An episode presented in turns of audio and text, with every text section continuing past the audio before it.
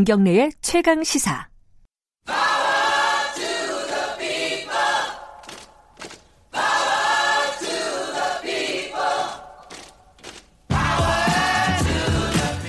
네, 김경래 최강기사 3부 시작하겠습니다. 3부에서는 지금은 을밀대 어, 진행을 할 건데요. 그 전에 잠깐 예고를 해드리면은 을밀대가 끝나고 나서 제가 개인적으로도 한번 좀 인터뷰를 하고 싶었던 분이었는데 그 최근에 그 중앙일보 표절 사태 기억하십니까? 그 칼럼을 어, 미국 신문의 칼럼을 그냥 그대로 거의 뺏겨가지고 올렸던 그 칼럼 밝혀내신 분이 알고 보니까 뭐 알고 보니까 아니고 그분이 밝힌 거죠. 어, 공대 교수님이셨어요.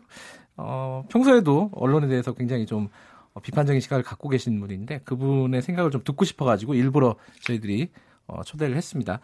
어, 잠시 후에 연결을 하고요. 자, 지금은 을밀대 진행해 보겠습니다. 을의 입장에서 을의 목소리를 통해 함께 사는 세, 세상을 생각하는 시간. 민생경제연구소 안진걸 소장 오늘도 나와 계십니다. 안녕하세요. 예, 안녕하십니까. 오늘 지금 처음부터 끝까지 어, 별로 안 좋은 얘기만. 예, 그래서 제가 쌈박질 얘기만 아, 했어요. 저는 예, 저도 그런 거 싫어서. 예. 근데 그 저 다음 인터뷰도 굉장히 흥미롭네요. 예. 저도 굉장히 그 재밌게 봤거든요. 예. 그 좀 기쁜 소식도 좀 예. 전하면서 그러니까 오늘은 뭐- 무슨 얘기를- 콜트 예. 콜텍이라고 하는 기타 회사죠? 예, 콜트라는 회사의 자회사가 이제 콜텍인데 예. 이제 장기 분쟁 중인데 콜텍이 13년 만에 이제 그 분쟁이 해결됐다라는 13년이요. 예, 야. 무려 4,464일을 투쟁을 했- 하셨어요. 예. 그래서 이것도 이제 조금 그래도 예를 들면 이 투쟁을 지지하셨던 안 하셨던 또 우리 한국 국민들의 마음이 그런 게 있잖아요. 어쨌든 오랫동안 고생하신 분들 해결되면 그렇죠. 예. 응원해드리고 잘 되길 조, 빌어드리는 이런 좋은 벽성들이 자, 있으시니까 콜텍 노조가 13년 동안 왜 이렇게 오랫동안 싸웠는지를 간단하게나마 예. 정리를 해야 될 것 같아요. 원래 저기 흑자를 해던 회사입니다. 예. 일단은 콜트는 주로 이제 1988년에 설립돼서 통기타를 만드는 회사가 콜텍이고요. 예. 통기타를 주로 만들었어요. 예. 근데 1913년에 설립되어 전자기타를 주로 만드는 회사가 콜트입니다. 아하. 그래서 콜트 콜텍이 같은 회사는 좀 다르고 예. 어 원래 세계 기타 생산량에 저도 이제 예전에 참여연대 활동할 때부터 이분들 이제 뵀으니까 아. 30%를 어휴, 담당할 정도로 대단한 굉장히 기업이었네요. 회사였고요. 예. 실제 정례가 이루어지던 2007년도에도 76억 원의 순이익이 났었습니다. 음, 네. 근데 아 무슨 인건비를 절감한다고 네. 사실 자기들 회사를 위해서 그렇게 노력해준 노동자들 하루아침에 다 정리해버리고 예. 국내 공장을 폐쇄해버리고 예. 아시아로 나가버린 겁니다. 그래서 그때 기타를 만든 사업들 이제 엄청난 이득을 회사에 줬는데도 불구하고 갑자기 이제 이분들이 해고를 당해서 그때 250명의 일종의 그러니까 말하자면 정리 해고였던 거죠. 그래서 근데 정리해고라는 게 사실 경영상의 긴박한 이유로 예. 하게 돼 있거든요. 법에 보면요. 네. 근데 오히려 잘 나간 회사들이 정리해고를 가끔 하던 하는 겁니다. 음흠. 미래 경영이 조금 차질이 있을 수 있다는 황당한 이유를 들어가지고. 네.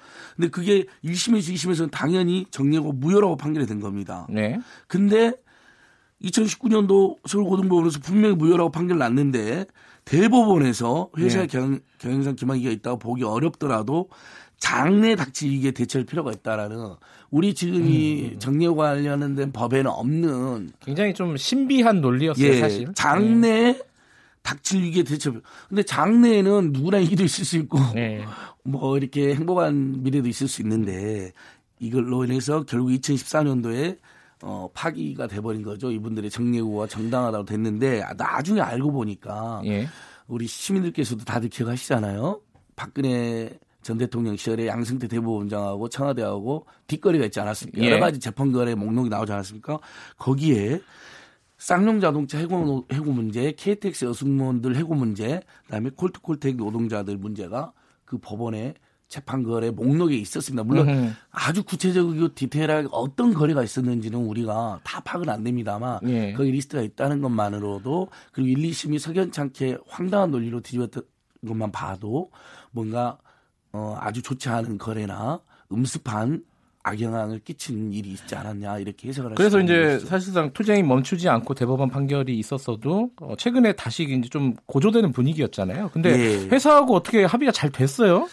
그러니까 이제 결국 이제 사실은 문재인 정부에 대한 평가가 다들 다, 다르잖아요. 예. 잘한다는 분도 있고 못한다는 어, 분도 또 있고 분야에 따라서 또 잘하지만은 다르고요. 기대에 못 미친다는 분도 있고 예. 저는 뭐 우리 시민들의 평가는 그렇게 정직하고 의견이 예. 다르시다고 생각합니다. 근데 자 하나씩 짚어보자. 오늘 제가 그래도 금요일 날 예. 조금이라도 청취자들이 자 그 오랫동안 박근혜 이명박 정권 9년 반 정도까지 해가지고 아주 장기간 투쟁하던 사업장들 많았잖아요. 예. 고공농성하고 단식농성하고 자, 쌍용자동차 해고 노동자들 회사로 복직하는 것으로 됐고요. KTX 여승무원들 복직됐고 예. 철도 해고자들 다 복직됐습니다. 예. 그 다음에 우리 스타플렉스 우리도 방송했는데 목동에서 고공농성 하시던 분들 있잖아요. 세계 최장기. 스타케미칼인가요? 네, 스타플렉스 스타케미칼. 예. 거기도 해결돼서 내려오셨고 음. 전주시청 앞에서 택시들 완전 월급제 그 사납금이 너무 과중하잖아요. 사납금을 네. 채우고 나머지로 급여를 받으니까 난폭운전 나게 되는 거 승차거부도 하시는 거거든요. 네. 그 문제 해결을 주장하면서 다,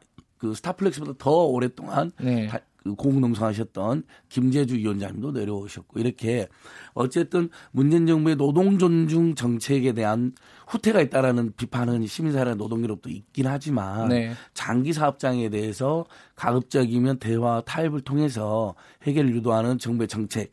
그 다음에 어쨌든 가장 1등 공신은 어 말도 안 되는 이유로 부당해고 정리해고를 당했는데 회사를 키워온 우리들이 그 책임을 뒤집어 씌우는 건 있을 수 없다면서 도중에 얼마나 어려움이 있었겠습니까? 심지어는 같이 싸우던 사람들도 헤어지기도 하고 의견으로 갈리기도 네. 하는 겁니다.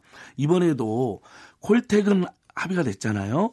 콜트는 지금 합의가 안 돼서 농성을 아직도 하고 계세요. 아, 그러니까 이게 다 해결이 된게 예, 아니에요? 시- 우리 청취 자 아. 여러분들께서 자 콜택이 합의가 돼서 일상으로 돌아가고 네. 어, 회사로 복직한 건 박수를 보내주시되 예. 아직 콜트라는 회사 똑같이 기타를 만드는 모 회사는 예. 합의가 안 돼서 농성을 계속하고 있다. 음. 이분들도 빨리 해결되시도록 마음을 이렇게 모아주시면 좋을 것 이, 같아요. 그러니까 콜트 해고자들은 아직도 거리에서 농성을 계속 하고 있다. 맞습니다. 대법원 앞에서 왜냐하면 대법원의 재판 거래 음. 의혹으로 네. 결국 석연치 않게 정리고가 원래 잘못됐다고 됐다가 네. 그게 받아들여 버렸기 때문에 그 농성을 하고 있고 이제 예를 들면 마지막에 이렇게 투쟁을 하다 보면 합의 사항에 대한 예.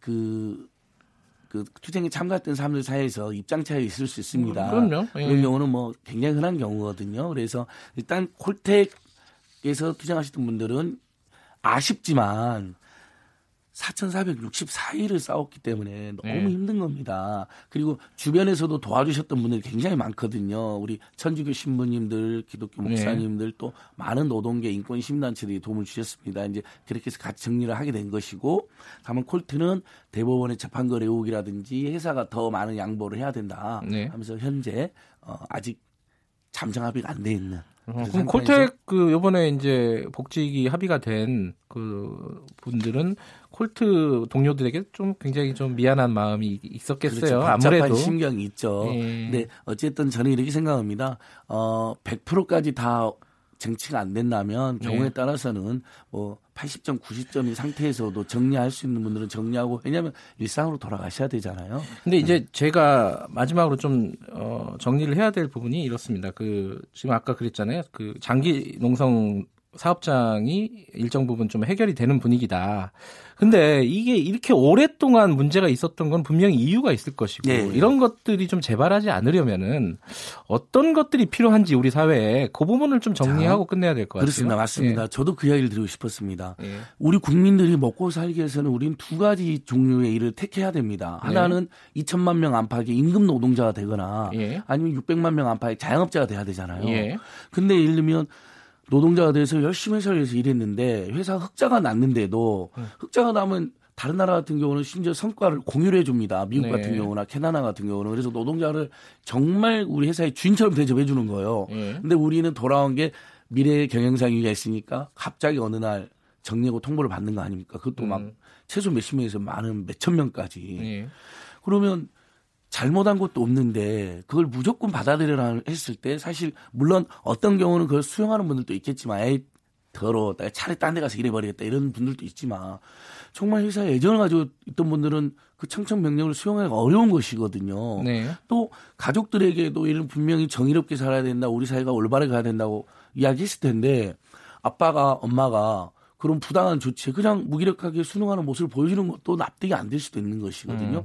그리고 이제 시청자 여러분께서도 청자께서 근데 그렇게 왜 이렇게 길게 했냐고 물어보시면 있을 텐데 아, 아 누가 4,464일을 싸우려고 하셨겠습니까? 2530님이 그런 예. 문자 보내주셨어요. 이게 한 번뿐인 인생인데 너무 시간 낭비한 거 아니냐. 그러니까 그런 지적이 있을 수 있고 그런 평가일 예. 수 있는데 자 처음부터 4,464일을 예를 들면 굴뚝에 올라갔는데 365일을 하려고 올라가신 분들은 없고요. 아, 그렇죠. 자, 너무 부당해서 음. 한편 농성도 하고 소송도 해보면서 네. 당연히 우리가 이길 거다, 곧 이길 거다라는 네. 그다음에 시민들이라든지 그래도 뜻 있는 노동청이라든지 정부에 나서서 조정돼주고 중재해줄 거라는 믿음이 있는데 그것이 안 됐던 것이죠. 예. 아, 일단은 해고는 살이라는 말이 맞습니다. 음. 당장 먹고 살기 힘든 대한민국에서 해고되면 어떻게 살겠습니까? 그러니까 해고가 굉장히 신중해야 되는 것이고 특히 그래서 법에도 정리해고는 아주 경영사의 긴박한 상황이 있어야 되고요. 그 다음에 노동자들한테 충분히 사전 고지도 하게 되어 있습니다. 근데 음. 그런 절차를 다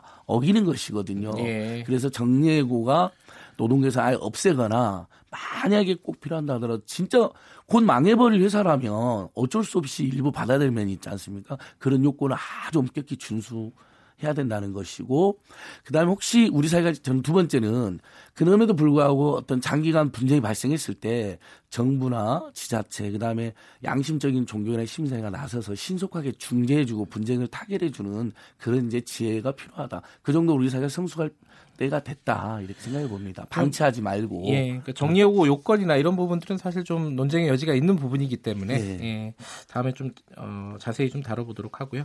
알겠습니다. 일단 뭐 좋은 소식이긴 하지만 아직도 남아 있는 과제는 예. 있다. 콜트 콜택이. 그, 리고 예. 이제 예를 들면 공무원들 중에 해고자 중에 일부 복지가 안 되신 분들도 있거든요. 그러니까 예. 많이 해결되는데 일부 미타결 사업장들이 있어요. 음. 이런 부분들도 우리 시민 여러분들께서 빨리 해결될 수 있도록 마음을 모아주시고 중재, 분, 타협 이런 사회로 가자 이렇게 호소드려 봅니다. 예, 어떻게 보면 뭐 제도의 문제일 수도 있지만은 서로 간의 어떤 타협과 대화의 예. 문제일 수도 있다 이런 생각도 좀 들어요. 그러니까 정부가 적극 나서서 예. 중재하면요 상당히 해결됩니다. 이번에 그런 여러 가지 이슈도 해결됐잖아요. 예. 그렇게요. 예. 알겠습니다. 오늘 말씀 감사합니다. 예, 고맙습니다. 민생경제연구소 안진걸 소장이었고요. KBS 일라디오 김경래 최강 시사 듣고 계신 지금 시각은 8시 42분입니다.